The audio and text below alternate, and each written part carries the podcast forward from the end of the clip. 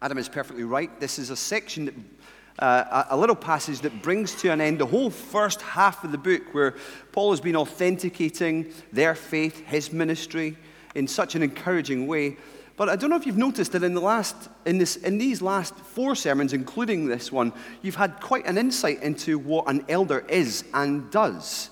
It's very rare that as we are preaching through books of the Bible that you get to have four in a row that tell you what an elder's ministry looks like, what an elder's teaching looks like, what an elder's heart looks like in terms of his longing, and what an elder's prayer life looks like. But that's exactly what's going on uh, in this passage.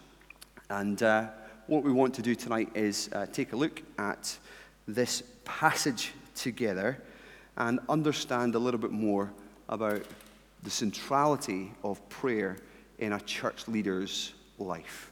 Let's bow our heads together and let's pray and ask for God's help.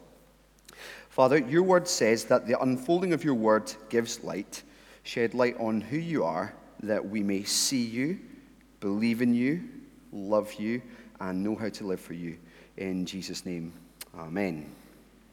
Well, it is the joy and the privilege of every believer to pray to talk to God on familial terms, uh, to ask Him to do for us and for others uh, the things that we could not uh, ordinarily do by ourselves.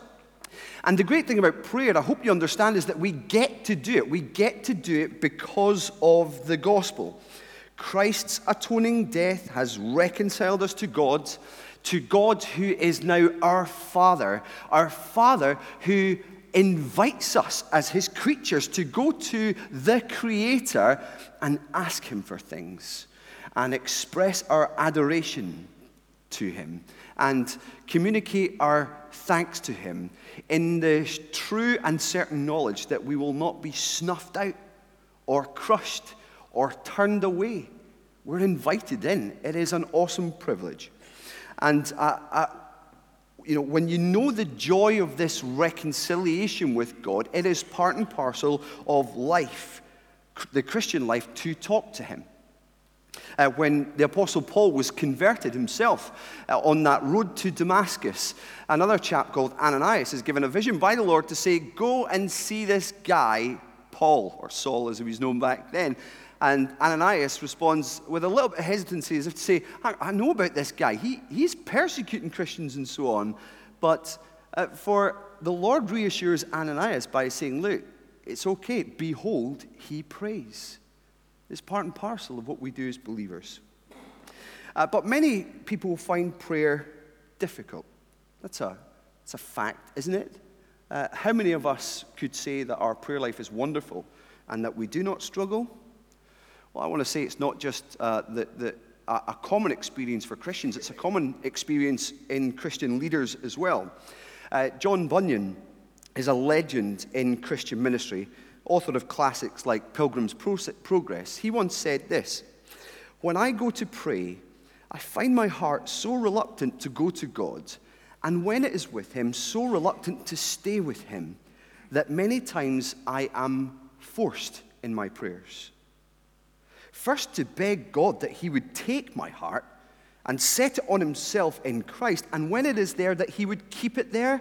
In fact, many times I know not what to pray for, nor how to pray. He's a legend, and he feels like that. I was talking to Derek Prime about this this morning. This is in the notes.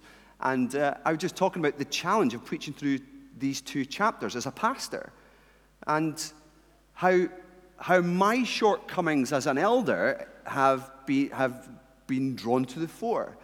And then he reminded me, of course, of that great passage that a smouldering wick the Lord will not snuff out, a bruised reed he will not break. It's great that we can come face to face with some of our shortcomings in the Christian life in the full knowledge of God's love, isn't it? That he's not mega disappointed with us and ready to break us, but in fact ready to tend to us and nurture us on. Well, this is what I hope we see in tonight's passage, is it teaches us a couple of key things in relation to prayer and in particular church leadership. First of all, prayer is a vital part of church leadership, and secondly, growth is what church leaders ought to pray for. So the first point is what elders should do, and the second is what members should want their elders to do. Okay? So, point one prayer is a vital part of uh, church leadership. Now, the New Testament makes this crystal clear. It's what is both taught and modeled. It teaches that prayer is a priority for church leaders, and actually that nothing should be allowed to distract them from it. So, in one example, for example, in Act 6, there was a problem with getting food to those who needed it in the early church. And so the church decided to set apart deacons to meet that particular need. And the main reason that we see in the text was that the church leadership at that time, the apostles, they were not to be distracted from their primary responsibility, which, in their own words, was prayer and the ministry of the word. This is crucial. And the New Testament doesn't just teach us that it's vital in, the, in, in, church leadership, it shows us that prayer is essential in church leadership also. I, I don't think you can miss this as you read through Paul's letters. His prayers, his letters are full of prayers and reveal how praying was a priority for him. I mean, how often do we find him spelling out not only what he prays for on behalf of the churches, or, but how often he's praying for them? And how he prays for them, and why he prays for them. In fact, you see those three things in this passage tonight. Look with me at verse 10. Night and day we pray most earnestly that we may see you again. So, what is he saying here? How often is he praying?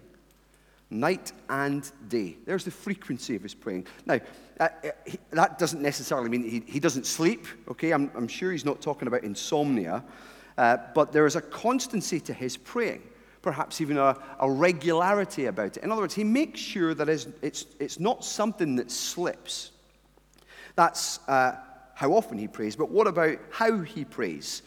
Well, Paul prays most earnestly. In that text there, he is just in verse 10, he's heaping up the superlatives to show that when he prays for the church, his words don't just come from a list, but from his heart spoken not out of duty, but out of sheer love for these people. And then why did he pray? Well, the frequency and the fervency of his prayers are really explicit, but this faith that fueled his prayers is implicit in verse 11. May our God and Father himself and our Lord Jesus clear the way. So Paul prays out of an understanding of what God is like. He prays out of an understanding of who it is he's asking to act. Okay? So it's not the fervency of his own prayers that really matters in the end. You know, it's not that they need to be, you know, gloriously, glorious in their rhetoric, you know, smooth in the way in which he presents it. No, it's the fact that he's praying to God our Father and our Lord Jesus Christ. God is the all powerful one, a Father who loves to hear his children's voices who loves to give them good gifts. And he prays, of course, to Jesus too, the one who is the head of the church, the one we see at the start of the book of Acts is still orchestrating the work of his church and the spread of his glorious gospel throughout the entire globe. It's crucial. By the way, you know, when Paul prays for God the Father and the Lord Jesus to clear the way, he uses a singular verb showing the clear unity of the Father and the Son. So if you ever hear anyone talking about the deity of Christ as some kind of fourth century construct, don't believe them. Because there you have, with simple grammatical analysis, the early church's view that Jesus Christ is deity. Just in that little verse. That was an aside. All of that to say, what Paul shows us here is that prayer is a vital part of church leadership. It's not just something that we see taught in the New Testament, not just something that we see him model. It's something that he encourages other people, other leaders to do as well. Now, brother elders in our church, I want to take a few moments just to speak to you in particular here. Uh, I have no doubt that you guys agree that prayer is a vital part of Christian leadership. And indeed, I am heartily encouraged by the prayers that I hear you pray. I don't know if you know this church family, but the elders meet twice a month. Um, on the first Tuesday of the month, Uh, we meet to talk about all the different matters that we consider together in terms of vision or uh, things that we need to be reacting to, etc. But on the third Sunday of every month, we just we meet here prior to an evening service to pray for an hour and a half. And all that we're doing is praying for our church family. Now, that's what we do practically, uh, but actually, our brothers pray for this church family regularly. And it's a joy to hear them pray for, for you to be built up in your faith, or to hear them pray if there is a particular situation in a member's life that is of a matter of concern that they've asked the elders to pray for, to hear their heart for that person as they pray. Uh, you, you ought to be encouraged and you ought to thank God for your elders and the way that they pray. Um, but a passage like this always puts our praying as leaders under the microscope. And it does ask us how, how often are we praying for our church family? Are we making it a daily part of our lives? Uh, you know, are we making the most of our members' directories that we have? Um, you know, it's not an address book for us, really. It is a, it's a prayer list, essentially. Are we praying with fervency for those that we're accountable for? In other words, do we love them enough to pray for them and care enough to ask God to act in their lives in ways that we couldn't? Um, many of us are encouraged by what we hear in our elders' meetings, but how is your, brother elders, how is your private prayer life? If prayer is vital in the life of a church leader, now this is applicable throughout leadership, by the way, in the church. Prayer is essential in lots of different areas, but Paul is addressing, uh, is showing us specifically what his prayer life is like as a leader in the church. What is our prayer like? Not just when people around can hear us, but when we're in private, when no one does except God.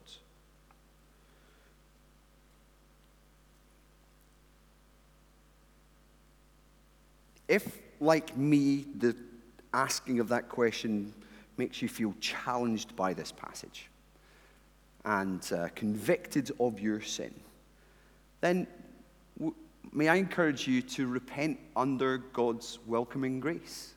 A bruised reed he will not break, a smouldering wick he will not snuff out. And let's encourage one another to be men who pray. And, brothers and sisters, can I plead with all of you to pray for your pastors and elders in this particular area? And actually, to think about how you can act in the same way that the church in Acts were encouraged to act. How can you operate in such a way? How can you pray for your elders, your church leaders, in such a way that means and ensures that prayer and the ministry of the word are kept as the main priorities in their life. We can insist that they would not be too busy to undertake these things because there is no question about it. In Christian ministry, when life gets busy, what is the first thing to go? It's prayer. That's wrong. And every single elder will be able to tell you that. Every single pastor will hold their hands up to it. But so goes some of the pressures of ministry and the weakness of your pastors and elders. Think about these things. Pray for these things. Ask them.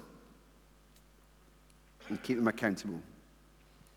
So, what I want to say just in that first section is that prayer is essential and a vital part of church leadership.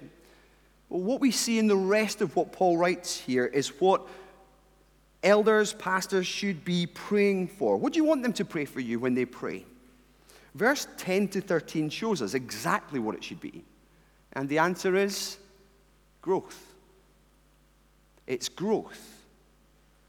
Growth is what church leaders ought to pray for. Not solely, but let's face it, this has to be one of the most important things that a, that a leader in the church can pray for people in the church. Paul makes three specific requests in this passage, but there's one common theme deficiency. Deficiency. Now, in verse 10, he prays about their faith, but it's what? It's lacking. In verse 12, he prays about their love, but what does it need to do? Increase. In verse 13, he prays about their hearts, that is, their will and their resolve. But what is it about their hearts that he's praying about? Oh, that they need to be strengthened. Now, I want to be really clear. It's not that Paul thought that these guys in Thessalonica were particularly rubbish in these three areas. In fact, they were a massive encouragement to Paul. In chapter 1, he could actually hardly, he could hardly contain his delight at just how well these guys were going on in their faith and their, their, in their love and in their perseverance. These three things were operational, obvious, and outstanding. Paul even goes so far in chapter 1 as to call them a model church. So he's not he's not downplaying what he's already seen in them. Oh, so why does he pray for growth in these areas? Well, quite simply, he always he prays for growth because in the Christian life, brothers and sisters, there's always room to grow. There is always room to grow. Now, you could say that that was particularly true for the Thessalonians. They had been deprived of Paul's uh, deeper discipleship by the persecutors who drove him out. You know, anything from, four, he was only with them from anything from four to 12 weeks, at the most 12 weeks. He didn't spend a year and a half with them like they did in Corinth or in other places. He wanted to spend a longer time with them, but he, they were deprived of that. So he wants to supply what's lacking in them in that sense. But it's, it's true for all of us. There's always room to grow. There, there may be tons of things that we can be thankful for in our lives. And we should be thankful for every evidence of grace that we see in us. But the fact of the matter is, in each and every one of us, no matter what age or stage we are at in our Christian life, there is always room to grow. And it doesn't matter how long you've been a Christian or how godly you are there is always room to grow. Calvin said, even those who outdistance others are still a long way from their goal Christlikeness. Brothers and sisters, this is what you should want your elders to pray for you as a matter of priority, and to pray this for you constantly. At growing as mature believers, becoming increasingly Christ like and increasingly effective as Christ followers is God's goal, goal for you. That's what he says in Romans 8. For those God foreknew, he also predestined to be conformed to the image of his Son. That's the work that he is doing in us, as 2 Corinthians says, bit by bit, being changed from glory into glory. That's what he is taking us towards. And that, since that's God's goal for us, it makes it your elders' goal for you. My question is, is that your goal for you? Is that what you want your elders to pray for?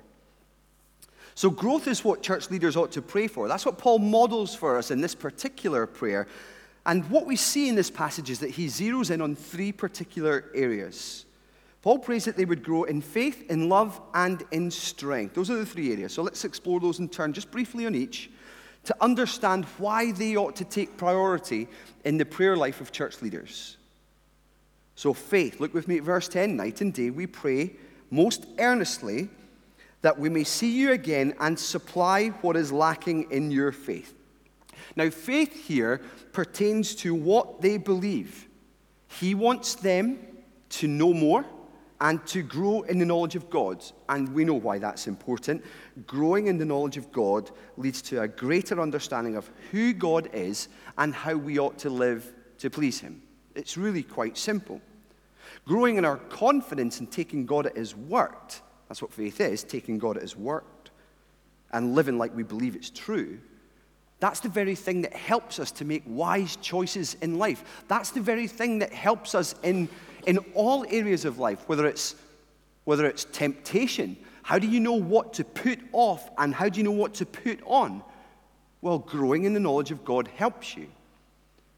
How do you know whether or not you're, how to deal particularly with, a, with an issue that's causing great trial and consternation in your life? It's causing anxiety. How do you know how to deal with that particular thing? Well, you grow in the knowledge of our God so that you more confidently put your hand in His and allow Him to lead you through these things. Growing in the knowledge of God is vital. In godliness, it helps us know how we should live. Knowledge produces faith and necessary The necessary thing in here is hearing the word of God, as Romans 10 says. Faith comes by hearing, hearing through the word of Christ. So that's why Paul prays, Lord, let me go and show them more of what they could know about you. Because he is absolutely certain that it will make a big difference in their lives. Peter talks in glowing terms in the very same way in 2 Peter, doesn't he? Um, he bookends his whole prayer on the, the way that knowledge is already, the knowledge of God has already been at work in them and bringing them to faith, but also how that knowledge is continually at work, helping them not only to know God better, but be changed, be sanctified, set apart for Him. And at the very end, he closes off, but grow in the grace and knowledge of our Lord Jesus Christ. Knowledge is in there all the time. That's what increases our faith. And this is what we ought to invite and encourage our elders to pray for us. The second thing he prays for is love. Look with me at verse 12. May the Lord make your love increase and overflow for each other and for everyone else, just as ours does for you. So, why should church leaders pray that love would increase in their church members? Why is it such a priority? Well, we already heard earlier at the start of our service. Helpfully so. Love is one of God's defining characteristics. Uh, John 3:16 tells us that it is the central motivator behind salvation. God so loved the world that he gave his one and only son, that whoever believes in him will not perish but have eternal life. And that God demonstrates his own love for us in this that while we were still sinners, Christ died for us. If that's news to you tonight, maybe you're here, you're just exploring Christianity, you're wondering, what is, what is this all about? This gospel that leads us to be reunited, re- reconciled with God, this good news that makes it possible for sinful people like us to approach a holy God it's this love, it's his activity, it's his initiative in sending his son into the world that we might look at him and listen to him, and particularly see him as he dies on the cross as our substitute for sin, taking our place. That people who turn from their sin and trust in his blood as the thing that reconciles God and man, that they'll be saved that they will know the joy of this relationship of reconciliation with God. If you have any questions about that, I'd love to chat to you about that. I'll be at the door for about 10 minutes after the service. Come and grab me and say, This gospel thing, I want to find out more. I'd love to chat to you about that. But love is just is crucial to who God is. Particularly, it defines what God has done through Jesus Christ. And since love is what defines our Savior's identity and activity, then it should certainly be the defining mark of His community, the church. We are, after all, His body. He's attached His name to us, to local churches, in a way that He essentially stakes His reputation on us. And what's more, again and again, we find both from the lips of Christ and from his disciples that love is commanded. Love the Lord your God with all your heart, soul, mind, and strength, and love your neighbor as yourself. So it makes starting to make sense, isn't it? It kind of gives the answer away. Why is love such a priority for church leaders in their prayer life for their members? Well, because the text tells us this, this love, when it wells up within us, it overflows to others. It, it gives a true mirroring of the God of love and communicates more and more that the Savior is love. The text tells us that when love wells up within us and when we pray for an increase, it doesn't just stop at a top level, it overflows like a forgotten bath or a champagne fountain at a wedding into the lives of others, not just filling up the one glass, but pouring out and filling up many others too. So here we have a leader, Paul, setting a great example, both in what he prays and indeed in what he's done. We've seen this in the, the previous verses, the first half of this letter. Paul loves these guys in Thessalonica so much. He dared to tell them the gospel despite the opposition. He worked tirelessly so as to not be a burden to them. He loves them deeply with this parental affection, sacrificially serving them, and loves them enough to want something more for them in their faith, even when he is not with them physically. What a model. What a model for your church leaders Brother elders, more important than our members' latest health struggle is their ability to love. And I don't say that to belittle health struggles, you understand. God wants us to visit the sick. God says to us that we ought to care deeply about a person's physical ills, but He wants us to care especially for their eternal ills, their spiritual ills, those are the ones that matter most in eternity. Those are the ones that, when the brothers and sisters who struggle are strengthened in these things, they offer a wonderful reflection of faith, a wonderful reflection of our God of love in those times. But we ought to lay down our lives for our brothers and sisters in prayer to build them up. Following Paul's example, this greater love ought to lead us to a greater sacrifice.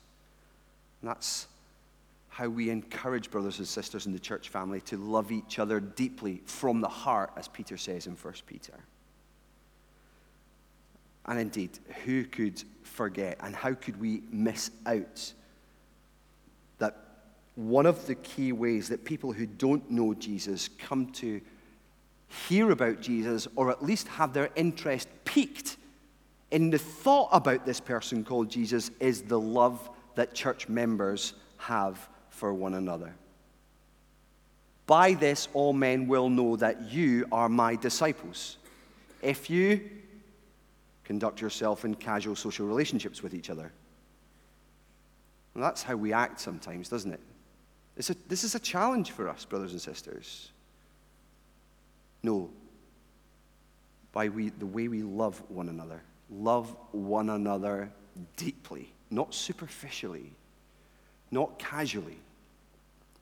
Love each other deeply enough to spend more time praying for one another, to lay down the things that we might in preference want to do just out of a desire for a bit more comfort, but instead, you know, get in touch with another person to encourage them Love is what causes us to lay down our lives for each other and offers a truer testimony of the sacrificial love of our Lord Jesus Christ, the one whom we love and want others to love. The third thing, strength. We see this in verse 13. May he strengthen your hearts so that you will be blameless and holy in the presence of our God and Father when our Lord Jesus Christ comes with all his holy ones. So, why should church leaders pray for growing strength in our members? Why are strength in the hearts so important that Paul would mention them here in this brief letter, in this brief prayer, in this brief letter? Well, the answer in this section is really found in understanding what the heart is. The heart, in biblical terms, is not just the center of personality and the seat of the will, but the place where motives and desires are shaped. And so you see, if our hearts are strengthened, then they are resolved to press on and to persevere with a greater confidence in what God has promised, so much so that we are hopeful of attaining it. Strong hearts don't shrink back when hardship comes. They don't wilt in the heat of affliction or weaken their resolve to trust Christ even if others are deserting him. And how we often feel weak. Every day, don't we? We often sing that song, prone to wander, Lord, I feel it. Prone to leave the God I love. It's true. But the joy of having the Almighty God as our Savior and our friend is that we have one who is not just the epitome of strength, but the one who gives us strength out of his kindness. And that's why church leaders ought to pray for it. That even when your church leaders cannot be with you in those moments when you feel weak, they can be praying for you that in those moments God can act supernaturally in your lives. Bringing to mind that word that brings you strength, that, that stabilizes your resolve and helps you press on. I hope you understand that that's exactly why we walk through books of the Bible week in, week out. Why we take so much time to preach God's words.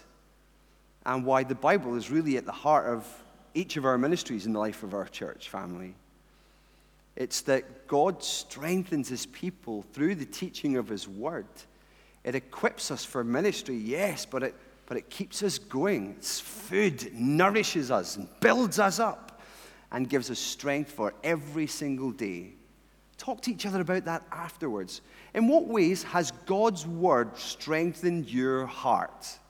It's a good question to ask each other. I don't want to ask that question. It'll be a bit awkward. It sounds a bit holy, but that's a good question to ask, isn't it? So these are the things that church leaders ought to pray for. Paul leads by example here. He shows us, in summary, prayer is crucial to Christian leadership. And we should pray, elders, regularly and passionately for our members to grow further still in their faith, in their love, and in their strength. This is a great challenge to us. And I hope that it sets out for you, brothers and sisters, members of Charlotte Chapel, an understanding of what ought to be the priority for your leaders as they pray for you and as they seek to lead you. In weakness, yet depending on God's strength. These are the things that we long for in you.